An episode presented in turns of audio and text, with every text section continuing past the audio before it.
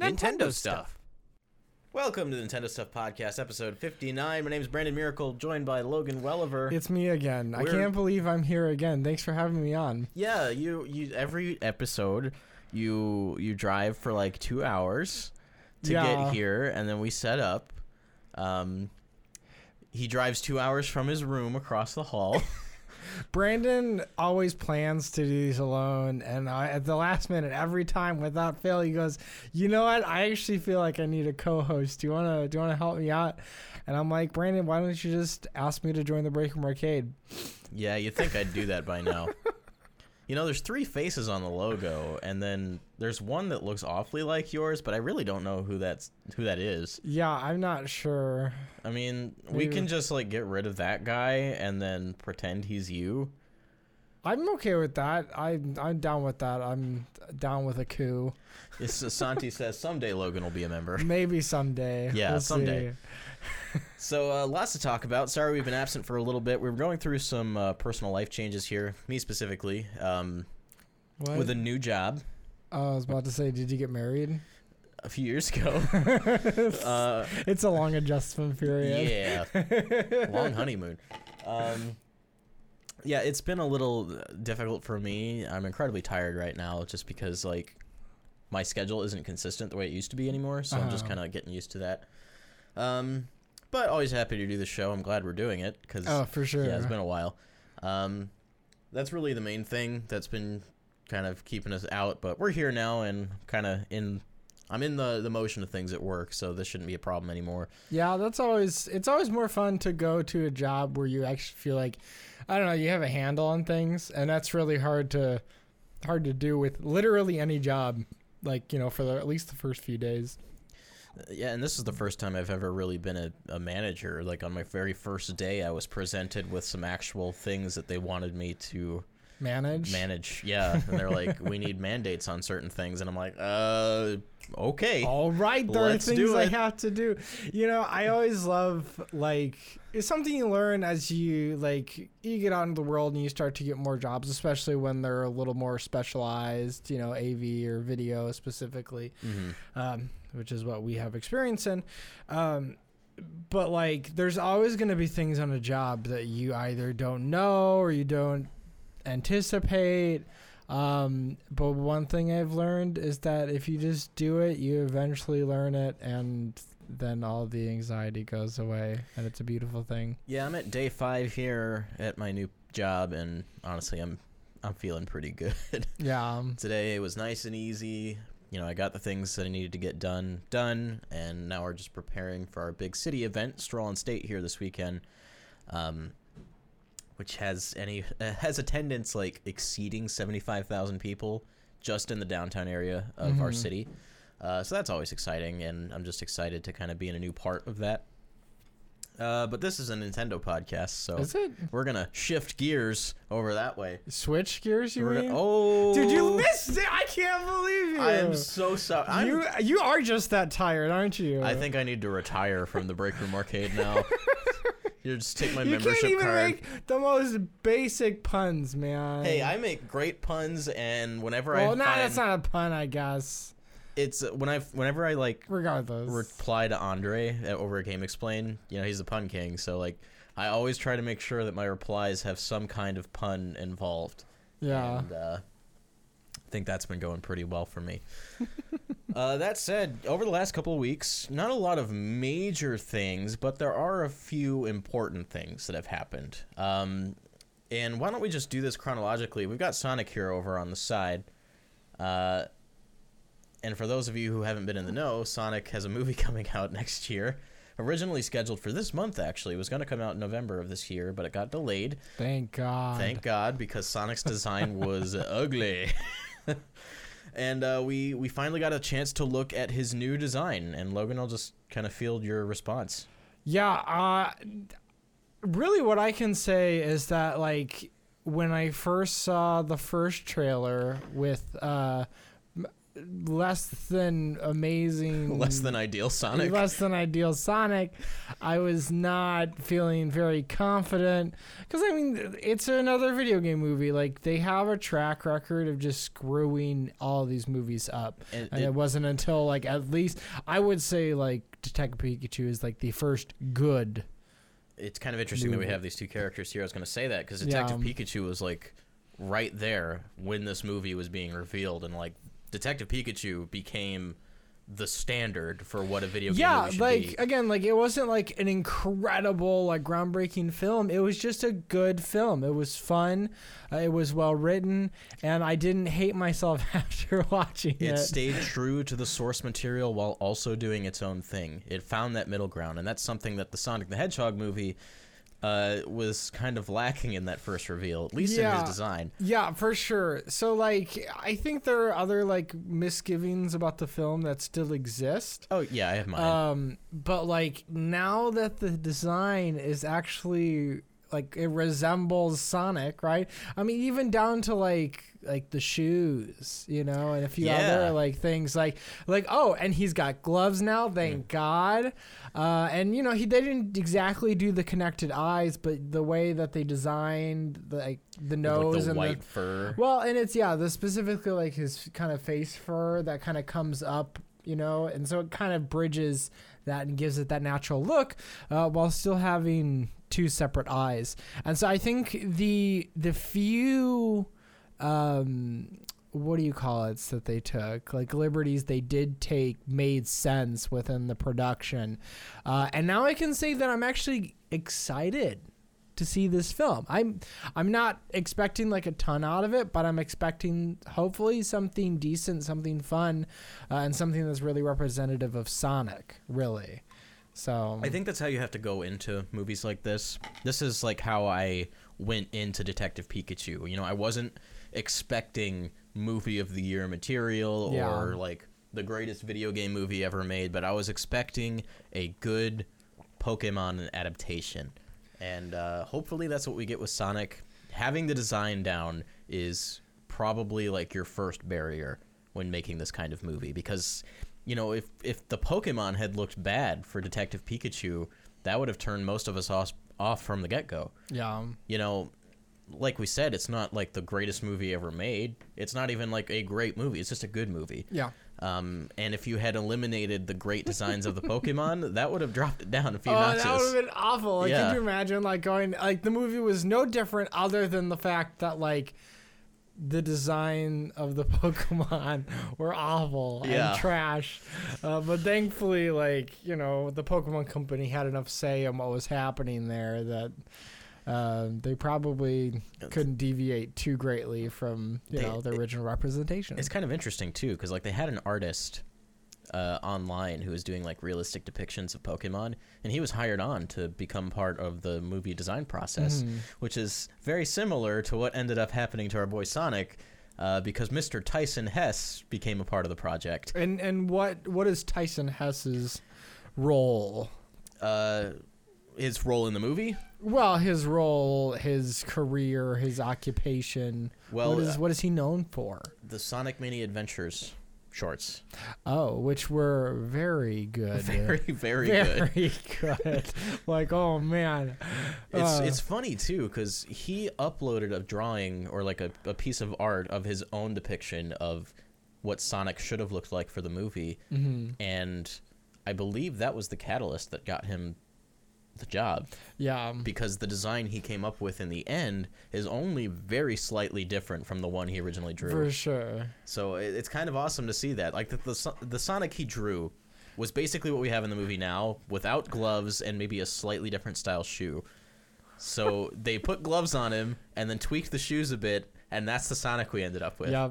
And they fixed the eyes and the nose and the face overall. Yeah. um yeah no again i'm just really happy that this is like i as long as i have a decent sonic to look at in the film otherwise like i can't imagine what that would actually be like having to sit through a movie that that's probably not going to be incredible and then also have to look at an awful sonic You know, performances aside, like uh, I forget who is voicing Sonic for this movie, but you know, he comes off so differently when you have a character that's well animated.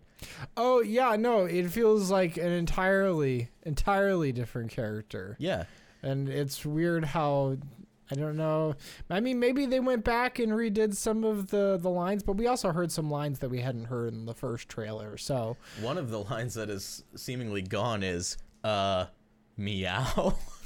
and I can't express how happy I am that that's maybe gone cuz that line does not read. I hope it's still there. I, I like sincerely hope it's still there because I feel like I still want it to be like, like we know we're gonna a get a campy. yeah. They're like, okay, well we changed the animations and people are really happy about that, but we still want everybody to groan with a with a line like that. Oh man, yeah, I look forward to it. Um, we also got to look at Green Hill Zone. we did, we did, and I was like really happy to see that. I It's a very like just true to form Green Hill Zone. which leads me leads me to like my one issue and this like i think we've had this discussion before on how like a lot of video game movies handle themselves and they're like what if the video games came into the real world and they're Monster doing it Hunter. again well i mean didn't they do that with like super mario too Yep. They went to the dinosaur land. oh man the Mushroom Kingdom. but Like- uh, don't even get me started on Monster Hunter. I'm so angry. that movie's coming out next year. Don't forget that. oh man and we're gonna see it day one oh, I am. We're definitely going. If there's IMAX 3D, we're going IMAX 3D. no, I'm paying the highest amount of money. we are gonna see some. Okay, as long as here's here's my here's my my bar for the Monster Hunter movie. Did you get the monsters right? Are they gonna look? Are they gonna look really good? That was my baseline for Pikachu. That's my baseline for Sonic. It'll be my baseline for the Super Mario Brothers movie, though I will hold that to a slightly higher standard. oh, I hope it's far superior than just everything looking good. Yeah, but I mean, come on. If the monsters aren't right, what's the point? They're the whole identity of that series. Uh, but that all aside, Sonic the Hedgehog coming out on Valentine's Day 2020. Uh, there's always like a big kind of like pop culture movie that comes out on Valentine's Day every year, and that's always the movie I go see for my birthday. Good. So like Deadpool 1, Deadpool 2. I think the Lego Batman movie was in between those. Uh, I remember in college going to see the Lego movie Oh, yeah, for my birthday. That's that a was good a- movie. oh my gosh, that was too good. Um, and for next year, it'll be Sonic the Hedgehog, which honestly isn't the worst thing it could have been. Oh Man, February 14th. Yeah, that'll be a fun one. I Yeah. look forward to that. I hope it's snowing. and uh, yeah, we'll we'll hop on the podcast. We'll give you guys our opinions and thoughts on that movie. Hopefully positive, uh, but you, you never know. We'll have a uh, S- Sonic stuff podcast. Sonic stuff. It'll be a extra. So flipping to the other side of the table, uh, one of the other big things that's happened over the last couple weeks is that Pokemon Sword and Shield came out. Oh, did it? Yeah, Wait, no, there's no way. they did. Oh, is that what I was hearing the other day when I was sitting in my room and I was playing anything other than Pokemon? Yep. And in the room next to me, I hear some Pokemon. I walk down the hall and I hear some Pokemon above me. Mhm. And then I walk downstairs and I hear more Pokemon. You're- That's like four days. It's really poke lonely for you right now, isn't it? Yeah, I mean, obviously, I sat down and watched you play a good chunk, and what I was seeing, I was really, really enjoying. Like, uh, what a random encounters! Oh my god, I'm so glad they're gone. They're gone, and we don't miss them. I didn't even realize leading up to the game coming out that they were completely eliminated. Yeah, not just in the In the wild area. wild area for sure. What a wonderful choice. they were like, you know what? We like how we just run up to them and they don't just keep popping up. Obviously, there are some like encounters that are like, oh, they're in the grass, they'll pop up and surprise you. But even those can be like avoided. they can be avoided, and at the same time, they also offer that same surprise experience you had in the older games where you didn't know what you were going to get. So that that's still there. So I Yeah. feel like this is a great compromise for everyone. Yeah. Uh, I just I'm so happy about not being halted every three steps with the same animation, the same music, the same Pokemon. that I'm just gonna one shot. You know. So the next step for Pokemon is that the raid battles are gonna be like action RPG. Uh, and they're also just one hit kills. Because you know how Some of you them know, I are mean, you know how you know how popular Dark Souls has gotten. So I think they should infuse uh, Dark Souls uh, into Pokemon a little bit. Have you bit ever more. played Poke Park Wii? Poke Park Wii? No, I've never played Poke Park Wii. Well, there are actual Pokemon battles in that game, and they play out as an action RPG. oh no way. So they've actually done it before. Oh, very cool, very cool. Where's our uh where's our Xenoblade crossover? That's the wild area. Uh, speaking of the wild area, the wild area is really cool. It's really big. It spans It's very most big. of the map. Yeah, so uh, you can get to the wild area very early in the game. They do not wait to give that to you. Um, and like you said, it's very big. Uh, it's divided into different sections, kind of like uh, Breath of the Wild's world map. Mm-hmm. Um, and in each section, there'll be different weather events that are taking place, different Pokemon that'll populate it, either, you know, if it's raining, snowing, if it's day or night. There's lots of Pokemon in the wild area. Most of them are Pokemon from past generations. They kept most of the newer ones actually along the routes, which I thought was a good idea. Um, yeah, and it's really cool. You when you first show up, they actually have a scripted Onix that shows up that is way overpowered for you. So right away they just like show you that hey, there are going to be Pokemon that will wipe you out. Right. In fact, I have been wiped out by a Bewear. I tried to capture it. I was, you know, I had enough badges. It was at the maximum level that I could capture a Pokemon. Right. Wiped me out completely. I I think it had to have gone for like 30 or 40 turns and I just couldn't get it. That's amazing. It yep, knocked me out. I got sent back to the opening area of the wild area. They healed my Pokemon and I was just left with broken emotions. Yeah. Um you know, I've heard a few people talk about how they really haven't messed with the wild area all that much. So can you like avoid it the whole game? So there are some things you have to do that are required when you first get there, and the only things that are required are finding one of the exits and leaving. So Mhm. you don't have to do anything in the wild area. It is essentially a completely optional part of the game. But like it's such a cornerstone of the game too, you know, you'd be missing a ton of the experience if you don't go there. Like Mm-hmm. you can when you're walking around there and you have online turned around turned on, you see other players walking around and doing stuff in the wild area. It's really cool. Like it is the first steps towards that kind of dream Pokemon MMO that we've all had.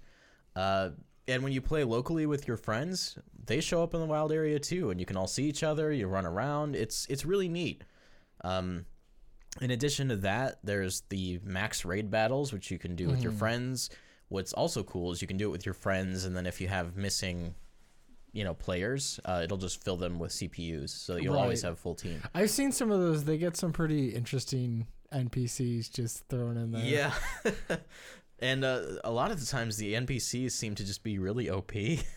I mean, I guess that's a good thing. You don't have the. There's no risk of like, oh, there's the really awful NPC that they're just gonna add to our party and it's gonna screw everything up. That's true. You'll never get an NPC that's just going to outright make you lose. Um, but yeah, you can do that. You can camp with your Pokemon. Um, if other players are around, they can visit your camp while you're there, and their Pokemon will show up, and you can interact with each other. Amazing. And uh, if you visit someone's camp and they start cooking curry, you will get to cook curry with them. You'll all play the mini game together and get to add all of your ingredients individually. Also incredible. I've Yeah. always wanted to cook curry. Virtually and Pokemon with other people. Yeah, absolutely. Just, just in that manner. Yeah.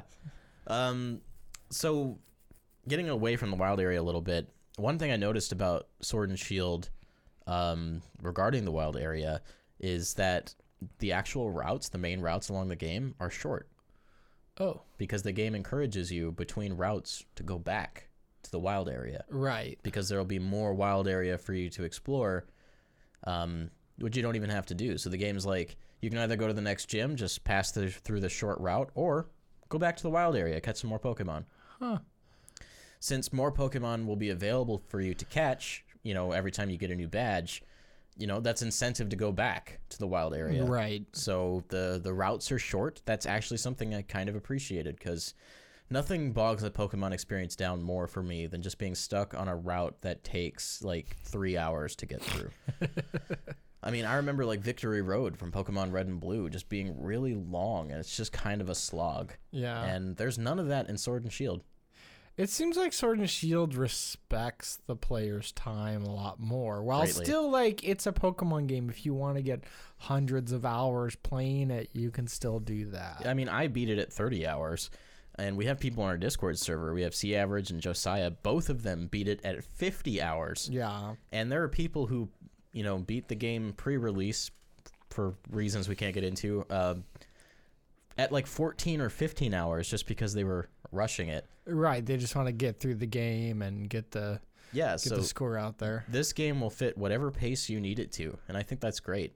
Um, Pokemon X, I mean, excuse me, Pokemon Y and Pokemon Sun both took me over a year to beat, just because, you know, about halfway through the adventure, I just, you know, the the slog kicks in because of Oh. some of those areas, and it's like I don't want to keep going, but that didn't happen with me, for you know, with Pokemon Shield, and that's a great thing if you ask me. Like if a Pokemon game gets me to beat it in like one one short run, that's a good thing.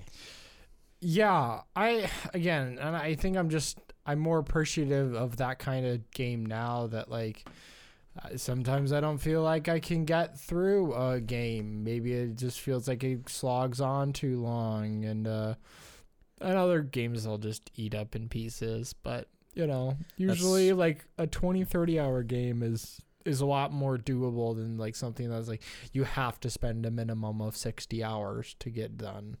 And that's not to say a 60 hour game could, you know, is too much. Like in the case of Dragon Quest 11S, I, you know, I just blew through that game. Oh, I mean, absolutely, but it's really going to take the right kind of game. Like, for example, Outer Worlds, I got through in under 30 hours, and I felt like that was like, that was it. Like, it wasn't like too overtly complicated or too many things to do that were just kind of filler, you know? Yeah. And, and in some ways, I felt that it was a little too short, but I think for the most part, like, it was a really well paced experience. Well, one of the reasons I bring up Dragon Quest is because, you know, it didn't have random encounters. It also mm-hmm. really respects the player's time. And one thing that both games do really well is that you never spend too much time doing any one part of the plot. Yeah. Like, I'm only in City A for like 20 or 30 minutes if I want to. Or, you know, if I really want to dive in, I can be there for three, four, five hours. Mm-hmm. Um, but I don't have to be.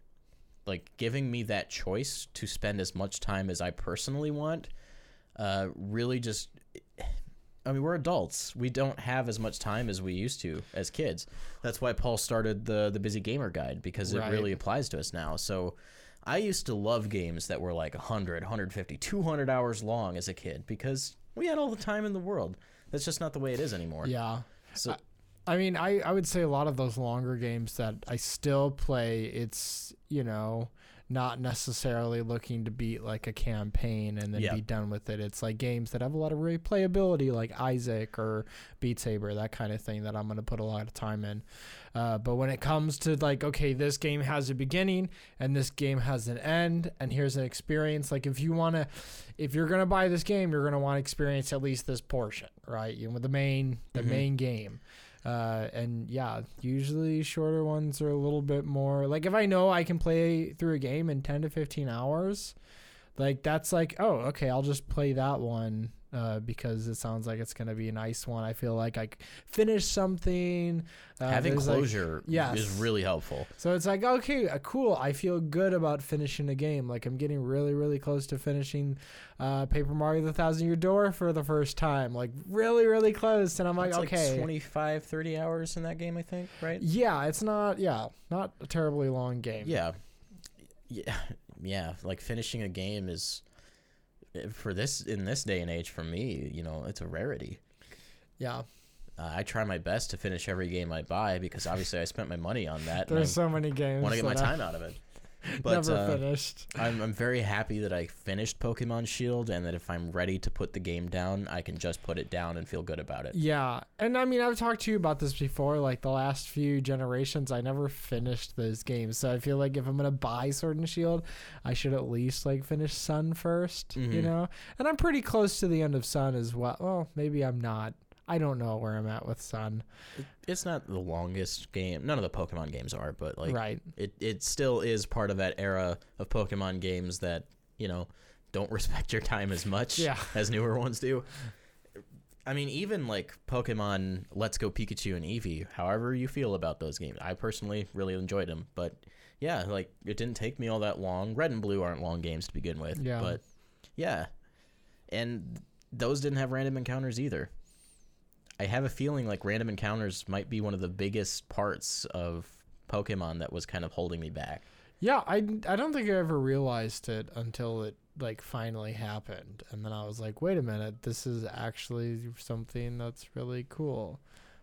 I mean, imagine all those. uh, Do you remember all those times like drudging through some of those like, uh, all that tall grass and like, oh, how many encounters? Like, oh, is this when is this gonna end? Anytime you had to go through a cave in Red and Blue was awful. Yeah, like 50, 60, 70 Zubats.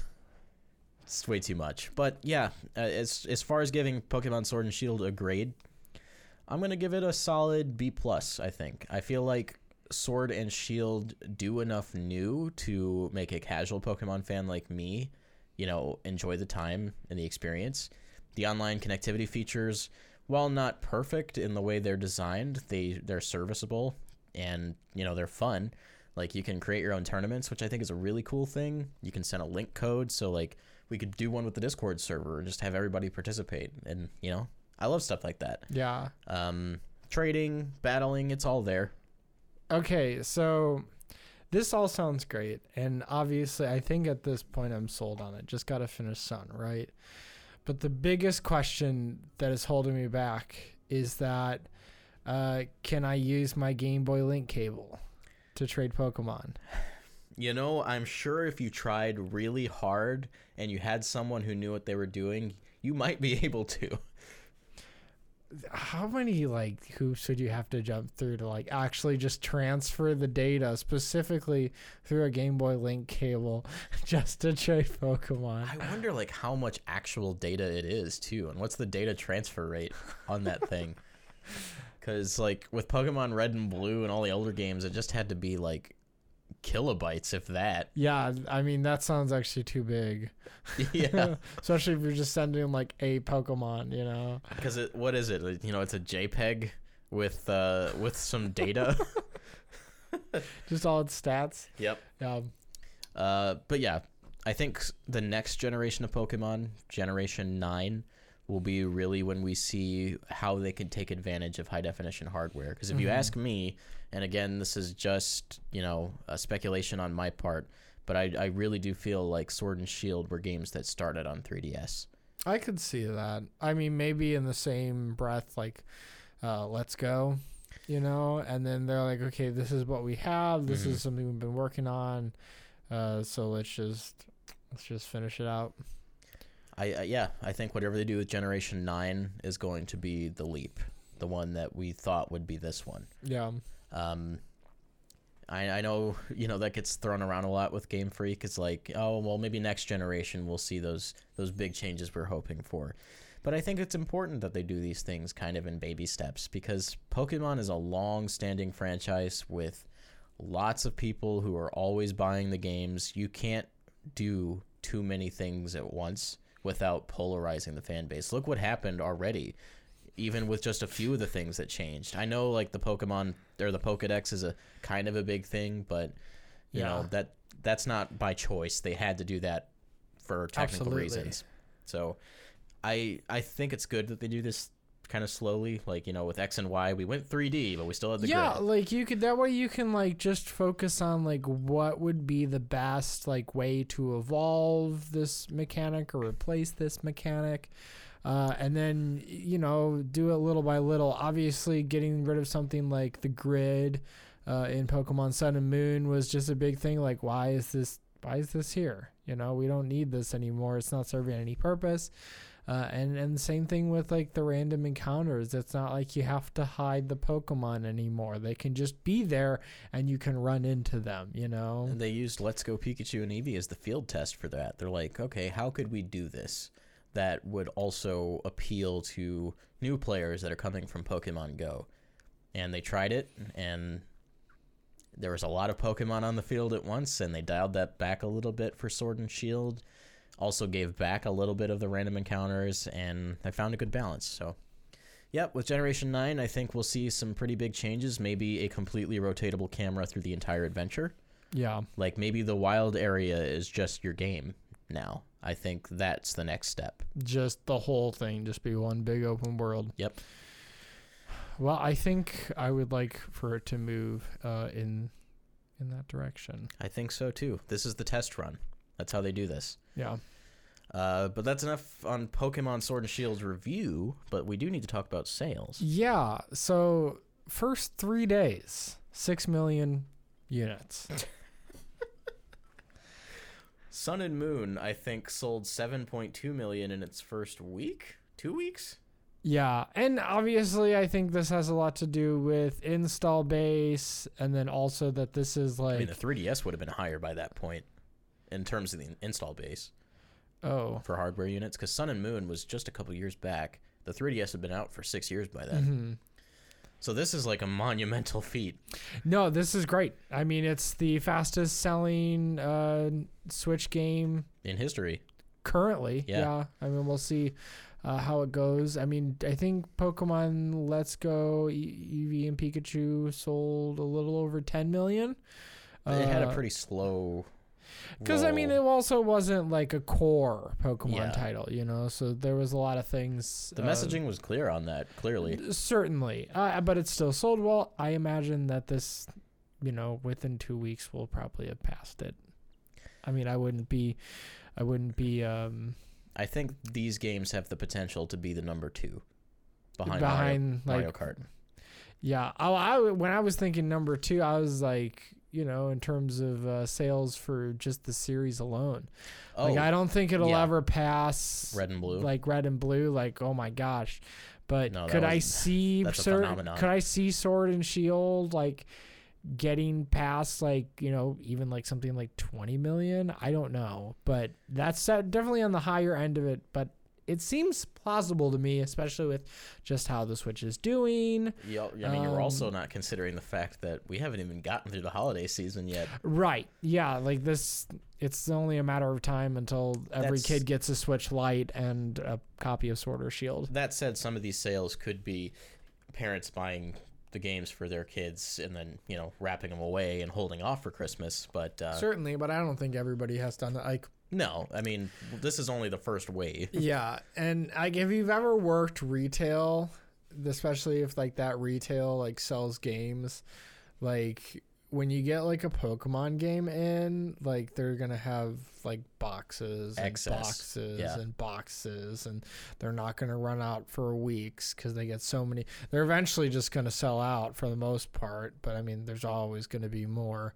Um, yeah, it. Uh, I I think it'll be even more interesting. Give us like a month or two, especially after like most of the holidays are like over and we're well into January and see Yeah. how it's doing at that point. I, I, yeah, I do believe that these games could end up at the number two in terms of highest selling Switch software. Mhm. It current top is Mario Kart, right? Oh, hands down. Yeah. So There's I, nothing that has like the longevity of a Mario Kart game. except maybe Pokemon. Well, long, but I mean, there's eventually a new. There's going to be a new Pokemon. yeah, except with like Mario Kart, it's like you get one on the system, and then it just keeps selling until the system dies, and then it keeps selling. Mario Kart Wii. Mario Kart Wii. So uh, two console generations ago. Yeah, uh, so yeah. I think it'll be safe to call this a number two, and I think our eventual number three will be another Pokemon game. I hope so. Give me more Pokemon. yeah. So congratulations to Sword and Shield. It seems like all of the controversy didn't really affect the sales. It it doesn't, right? Again, like these people who are complaining are gonna buy it anyway because FOMO, you know. yeah. So, uh, enough about that. What else we got? Uh, so here's a small bit of Smash news. So for five days, starting on November 29th, so two days from now, Mm-hmm. Resident Evil spirits will appear on Super Smash Bros. Ultimate's Spirit Board for five days. Is it is it just like on the general spirit board, or will it have its? That's what it seems Okay. like. Um, so it's not like its own, like the DLC ones. It says starting five days, lasting for five days. Spirits will appear on the game's spirit board. Yeah, So okay, just the generic old spirit board. that's cool. This is cool. I mean, again, this is another way that Nintendo can kind of use their games to promote like other games on the platform.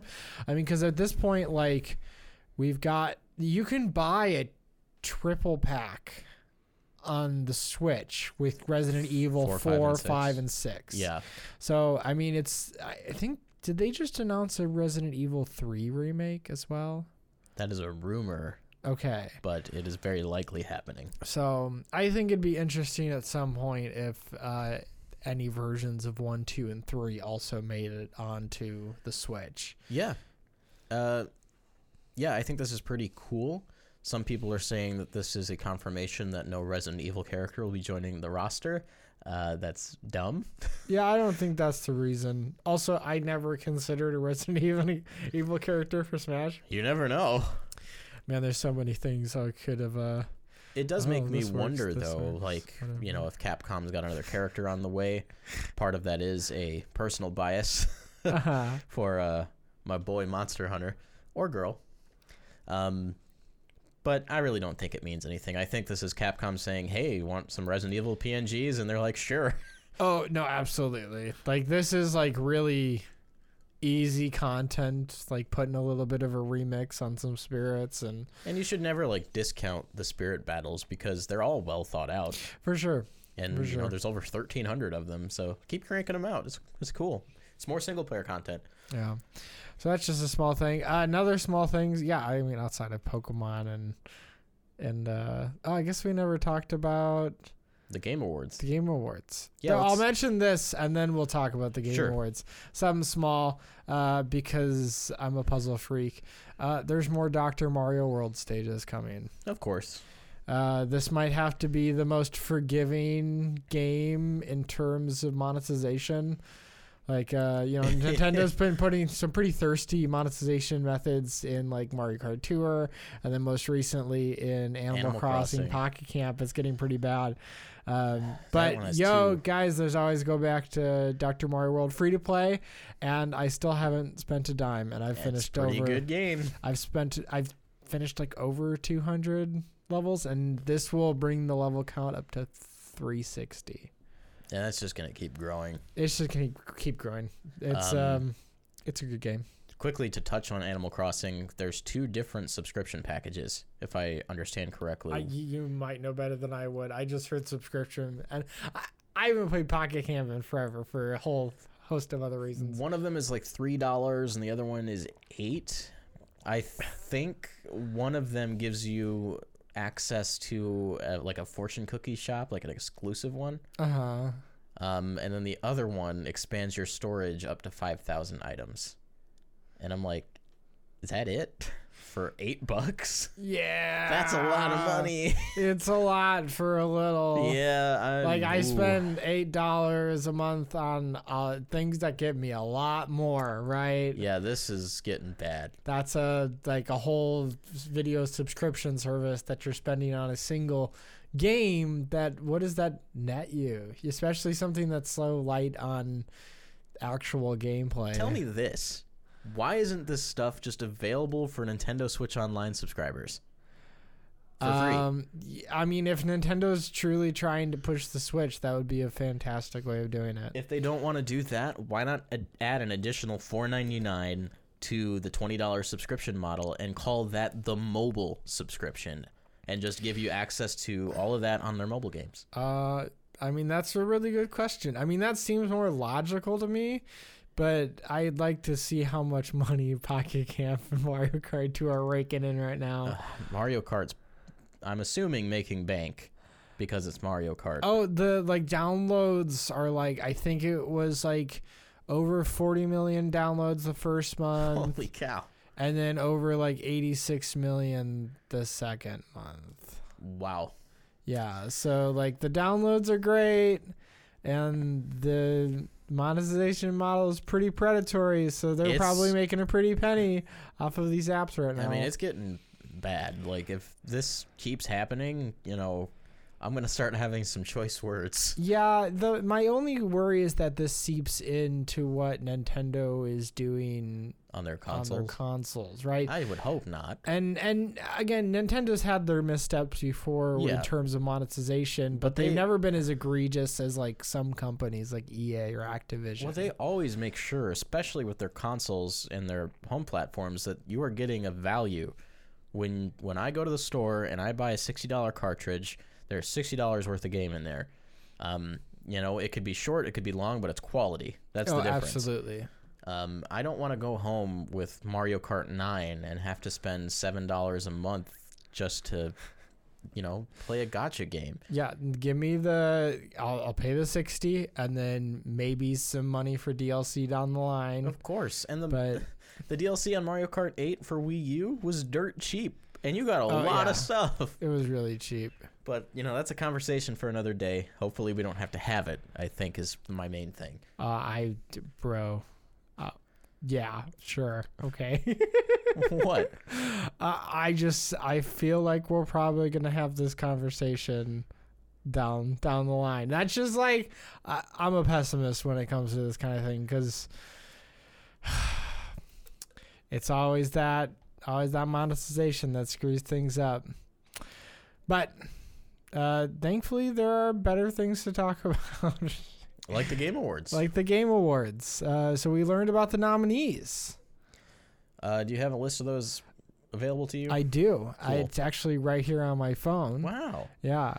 Uh, so I guess I think it's, since this is a Nintendo podcast, uh, we can go through all of these, but I, I do want to talk about the best category first. Can you guess what the best category It is? wouldn't here? happen to be best family game. Dude, it's best family game. How'd you guess? Oh, you know, I'm pretty good at that. Okay, so you're not gonna believe this, all right? What is it? Here's Tell the me. list of games that Okay. have been nominated Okay, okay. for Best Family Game. Uh huh. Uh huh. Luigi's Mansion 3, Mm-hmm.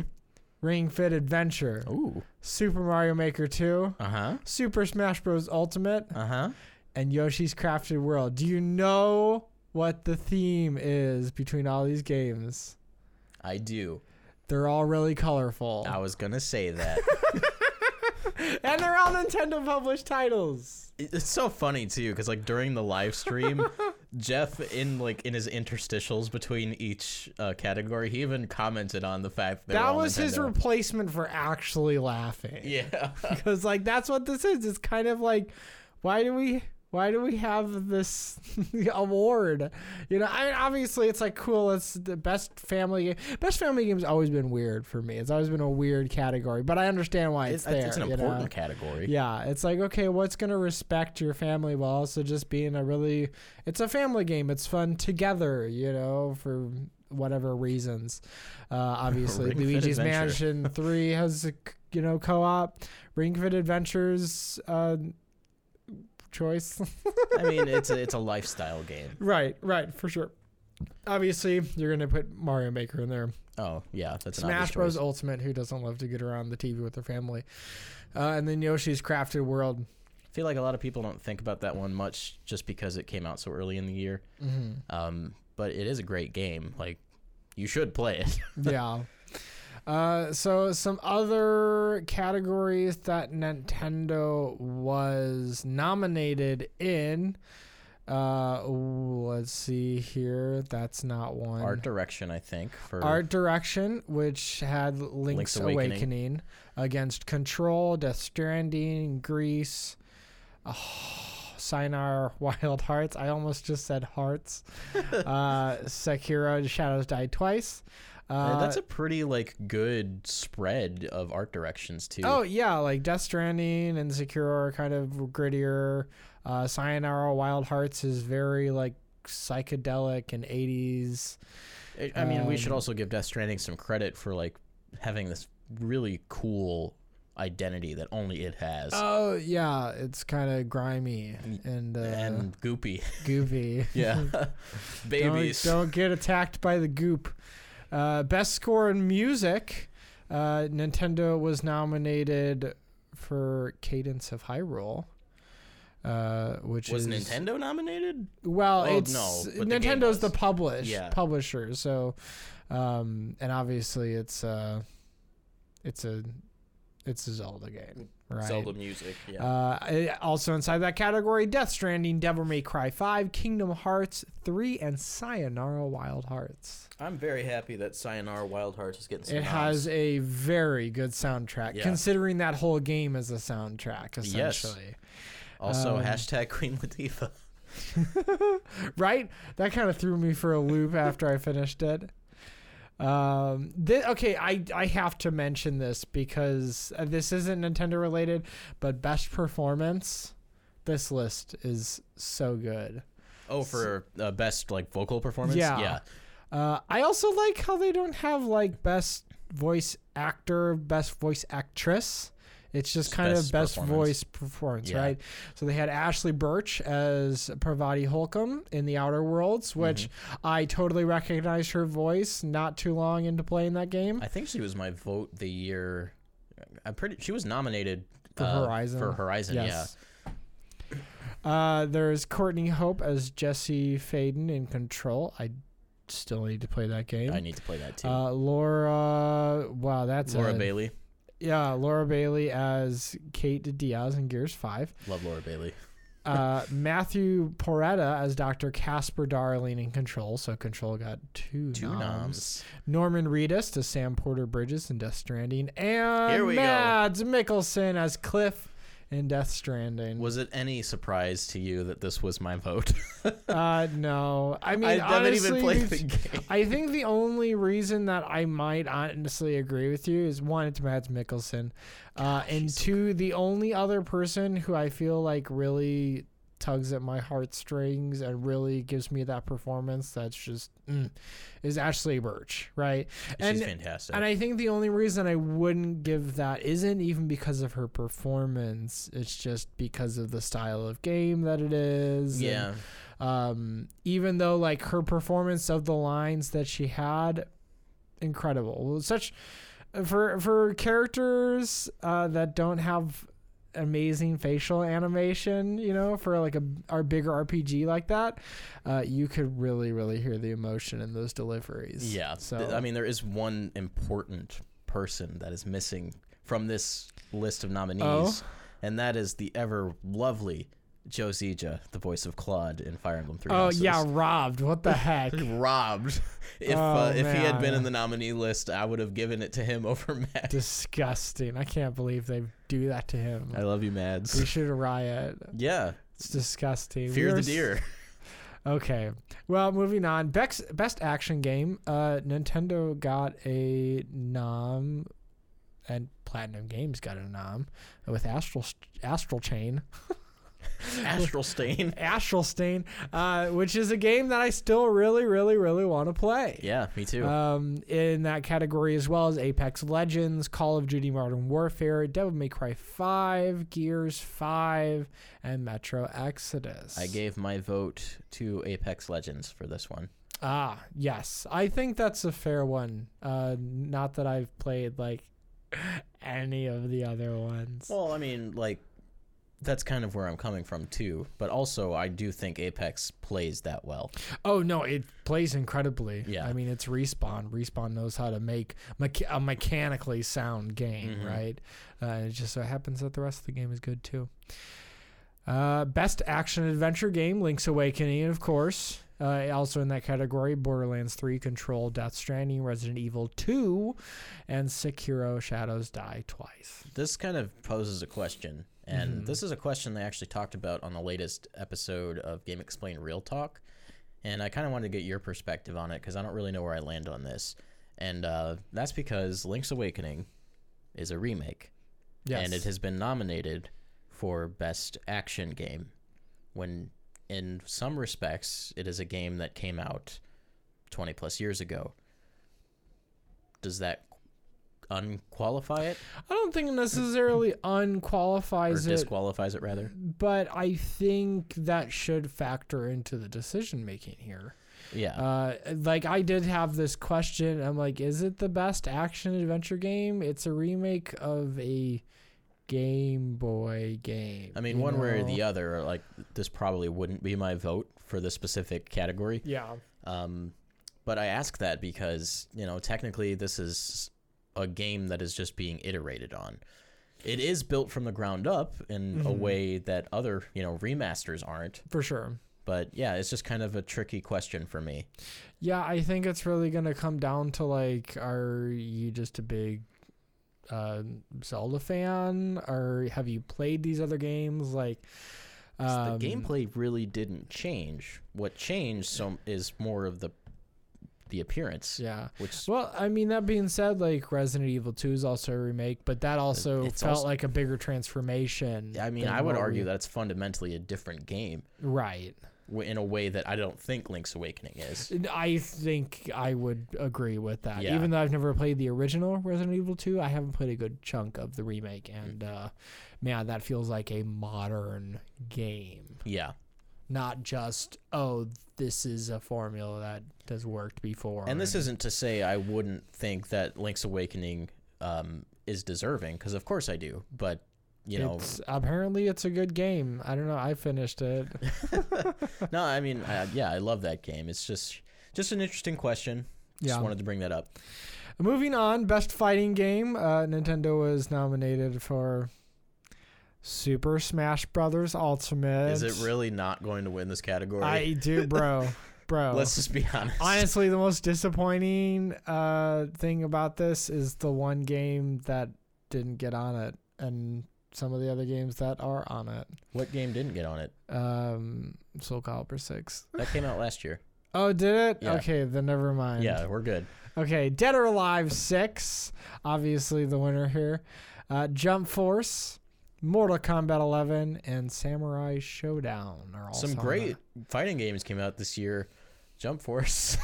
I yeah, I didn't hear a lot of things outside of. I remember being really excited for Jump Force, just seeing like some of that roster, and then it's the Smash Brothers of Shonen Jump, Uh, right. but uh, maybe Um, the game isn't as great. So I've heard.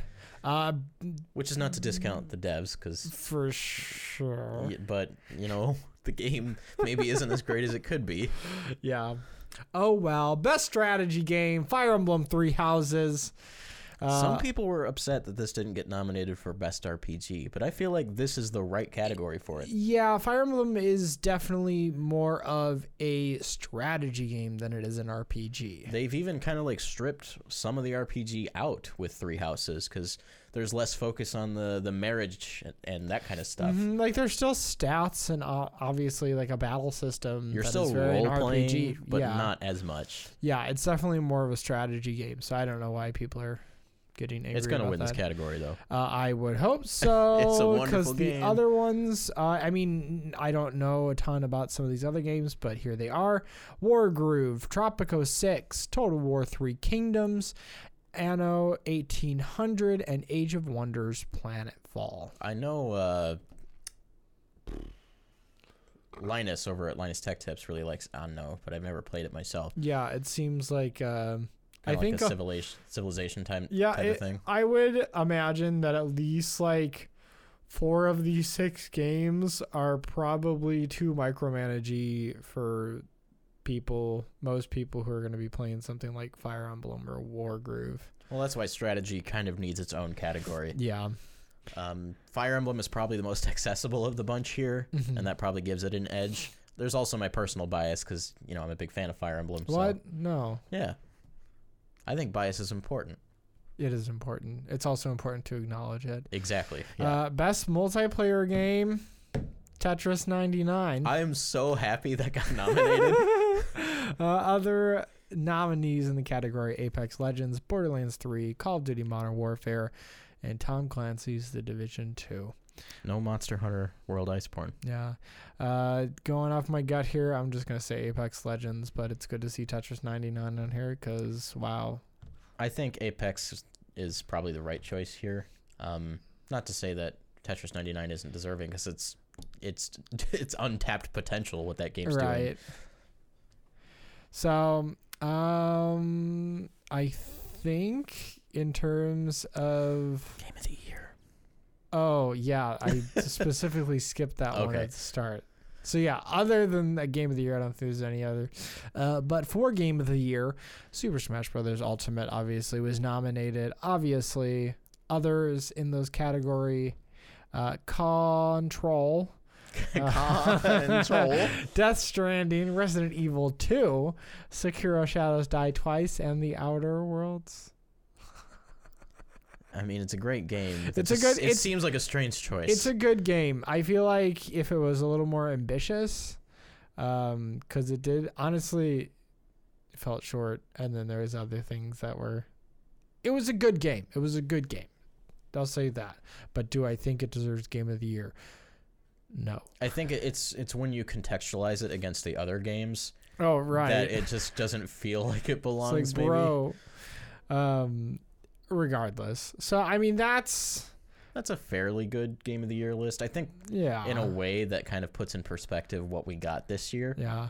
It's not like it's not a 2018 by far. Yeah. 2018 was pretty wild, I think, for uh, specifically the other platforms. A little sure. lowbrow on Switch.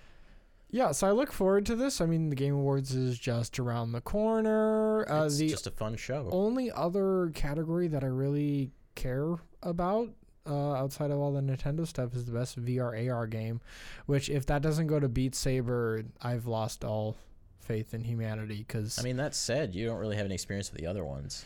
uh, I have experience with No Man's Sky. Well, I mean, that's No Man's Sky. Uh, I wouldn't call that a VR game. Trover Saves the Universe is built around a controller. Uh, and it's But also it's- coming to it's- the Switch. It's those other two. uh, Asgard's Wrath and Blood and Truth. Yeah, I mean that's fair. Those might be like absolutely amazing, but also like here's my bias is that I have never played a VR game like Beat Saber to date.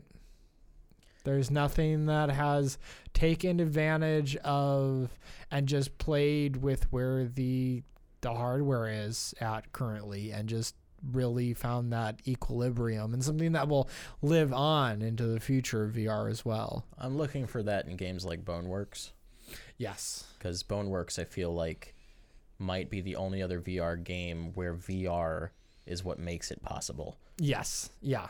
And and that's what I look for in, in VR. So hopefully Nintendo starts putting out some more VR content here. Uh, maybe some high quality stuff in the next few years.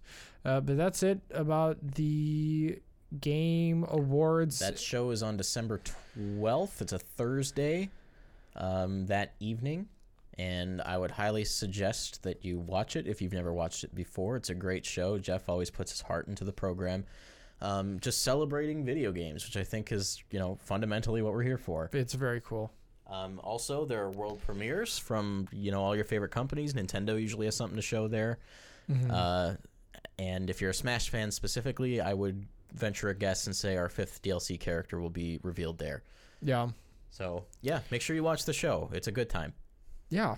So a few more things before we wrap up. So just some smaller things coming to Switch. Uh, Ubisoft has announced that Assassin's Creed Black Flag and Rogue are coming December sixth to the Nintendo Switch. Those are two of some of the best reviewed games in the series. Yes. Yes. Very. Very. Just really got all the things right. Black Flag is a very good game. So uh, I look forward to seeing like I know that on like the PS4 you can get like the um like the Ezio, Ezio collection. Yeah. Uh, which is also a good package of games that I would love to also see come to the Switch, especially since those are older than Black Flag and Rogue. Yeah, Um, that would be very cool to see. Ubisoft seems like they're just kind of trying to get all of their stuff, you know, their legacy content on there. Yeah, So I think we'll see those. yeah, yeah. I, I definitely think so. Uh, we will see the Nintendo Switch version of Elder Scrolls Blades uh, in early 2020, as it has been delayed. Uh, just something else that I'm passively interested in. Um, I have I was part of the beta for uh, the closed beta for Elder Scrolls Blades, and it's a pretty neat little game for for a mobile game. Like I Mhm. feel like I'm getting the Elder Scrolls experience while I'm playing. Um, that said, I don't know if I would be that excited to play it on like a, a home platform because mhm. it feels like it really was designed with the mobile experience in mind. okay. That's not to say that it's a bad thing that it's coming to Switch. It's just you know another option, yeah. like especially if you don't have a phone who could that could run the game. Yeah, especially if it's like, you know, uh, if you want a little bigger screen as well and just have it, you know, mobile. I think it'll also support motion controls because the the game, you know, use the touchscreen to Mhm. to attack and defend. So if you want to play on the TV, you have Yeah. that option too. which I, I think that I kind of think is like the selling point for me in Mhm. terms of playing it on a home platform. Um, but I mean, overall, the important thing is we're getting another Elder Scrolls game on the system, and it's always good to have stuff like that. Uh, a few other things. Uh, Alien Isolation is coming to the Switch on the 5th That one of surprised me. December. Yeah, Uh, it'll be thirty four ninety nine, uh, which is a reasonable. not bad. Yeah, that's one of the more reasonable port pricings that we've ever gotten. Yeah. Like instead of just oh, it's here's a sixty dollar game because that's what they could have done, hmm uh, but they chose not to. So good on those devs slash publisher on being a little bit more reasonable on that pricing. A game that I have not gotten the chance to play, and if it runs well on Switch, that might have to be the platform I play it on. Uh, the very last thing that we talked about, which I thought was uh, more interesting for you, and also made me want to watch a anime uh, that I've been told to watch in Japan. Yes. There has been some content, some crossover content uh, with Daemon X Machina. There is some Code Geass Lelouch of the Rebellion content. Yes, it is. Uh, it's a character costume as well as um, like an actual mech. So the character costume is Suzaku Kururugi, which is the it's the foil to the protagonist in Code Geass Lelouch of the Rebellion. So you have Lelouch and you have his uh, friend and foil Suzaku Kururugi. So Lelouch is um, he's Britannian, so he's um, he's English, and then you have Suzaku, who is born Japanese, and Mhm. the conflict in that show is between the nations.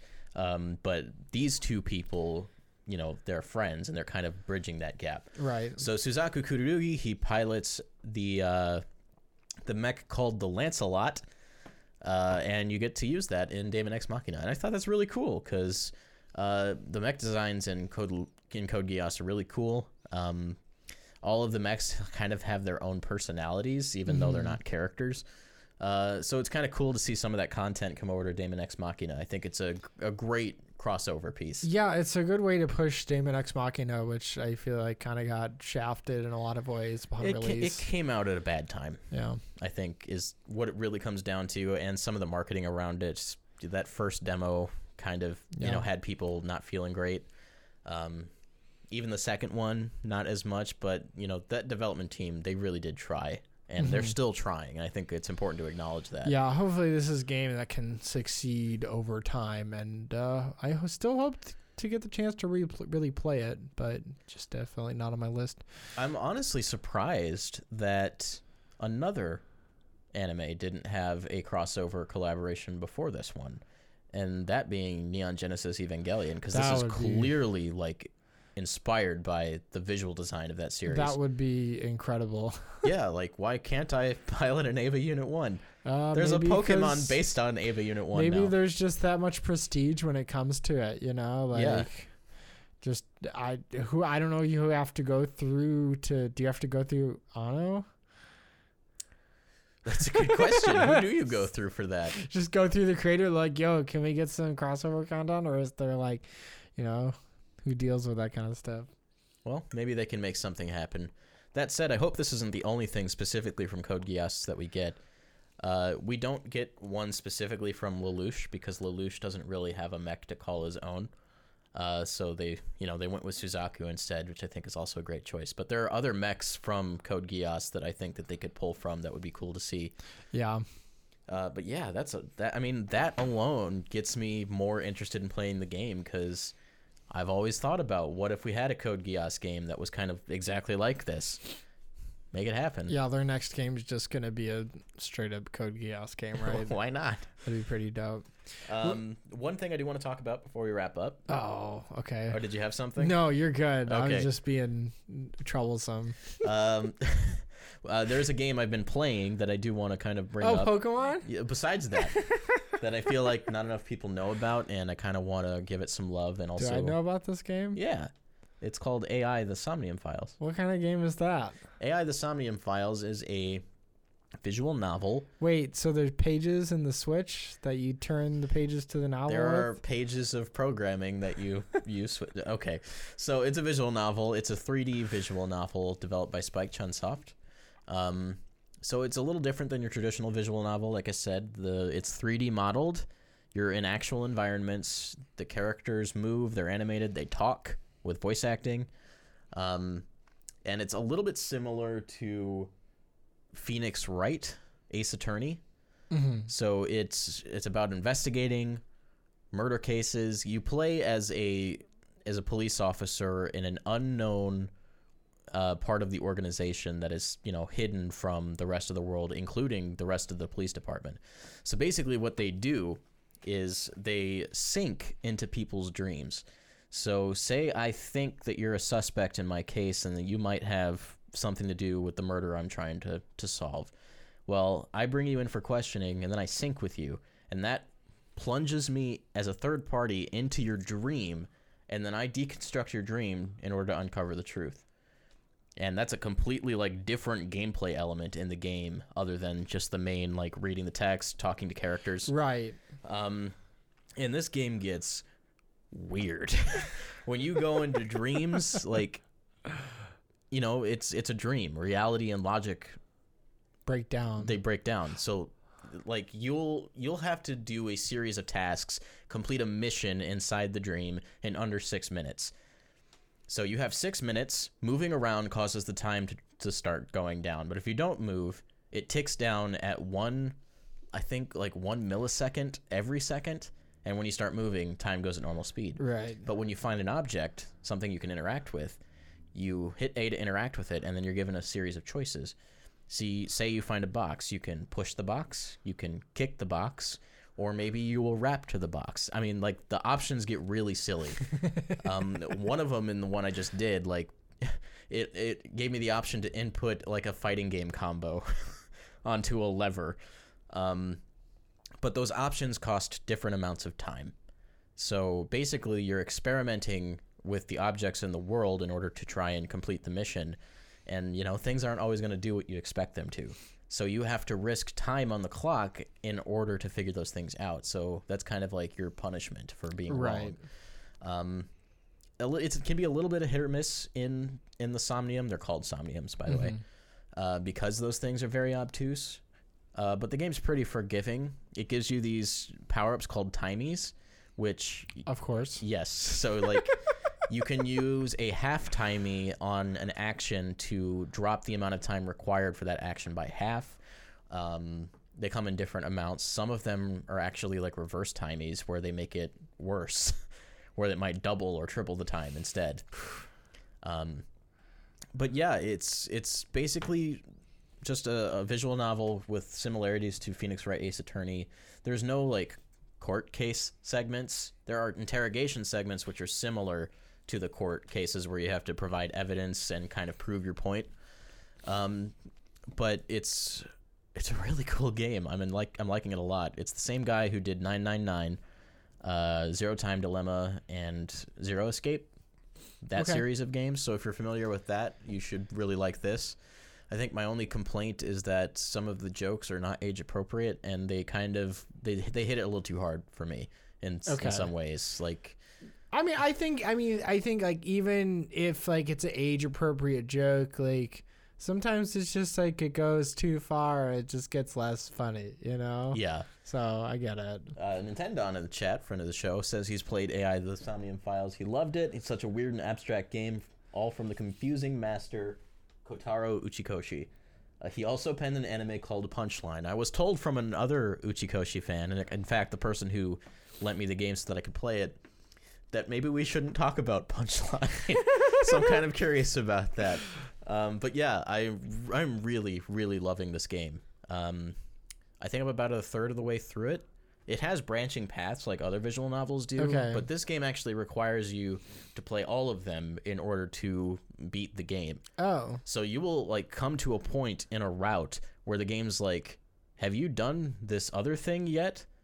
Because we're gonna spoil some stuff that you're not gonna want to know about. So it will shoot you over to the other route and make you play that first. oh, that's interesting. Yeah. Um, the game also like plays a little bit with uh, alternate universe theory, and I think that thematically is fitting into the different branching paths stuff. So yeah, it's it's cool, and uh, the presentation leaves a little bit to be desired sometimes because the animations are very janky. Oh, they're so they're really stiff from what I've seen. yeah, it's very. and it's funny, very stiff. especially when like some of the actual performances, like vocal performances, are so good. They're really good, and Yeah. a, a lot of the uh, voice actors you might recognize. Um, uh, I think his name is Justin Briner. He voices uh, Izuku Midoriya in My Hero Academia, the English dub. He voices a fairly prominent character in the kind of first section of the game. Um, yeah, all the performances are really solid. It really sells the plot, yeah. and a lot of the the humor too. There's some Oh, really funny moments. absolutely. There was a kid. Actually, it's the same kid I just mentioned. Um, he gets on your nerves when you first meet him, uh, and and like you wait for him to do something, or there's like a pause in the conversation, and you get an option that says punch him, and you select it, and your eyeball Aiba gets mad at you. Uh, you have an eyeball named Aiba, and she talks to you. Um, and then after that, you get another option: kick him. It's just funny stuff like that. It's definitely an enjoyable game. You should get it. I think it's on sale right now on both Switch and PC. Yo, Uh, just be aware that the Switch version does suffer from some pretty intense frame rate drops at times. I mean, thankfully, it's not the kind of game Right. that you know really requires that kind of stuff. it is a visual novel, so it's not really the worst thing in the world. Yeah. But just be aware of that. Um, yeah, that's that's really it. Play the game. I think you'll like it. Well, that's just great to hear. Uh, I can't wait to have money for more games to buy. Uh, in the meantime, I still have a ton of games. The entire Ace Attorney trilogy. I have the entire Ace Attorney trilogy on my original trilogy. I have Paper Mario that I still need to finish. I have Right on. Horizon Zero Dawn. I have NieR Automata. So there's no um, loss of games uh, that I could finish. I just hope that along the, the road, I don't end up breaking my back. Please don't, because we gotta break in the games. But for now, I don't have time to do this. You say it, Logan. Um, you know, it just left me again. You know, don't break your backs. Break in the games. Breaking the games. But But- for now, Break time's over, man. we'll see you guys next time.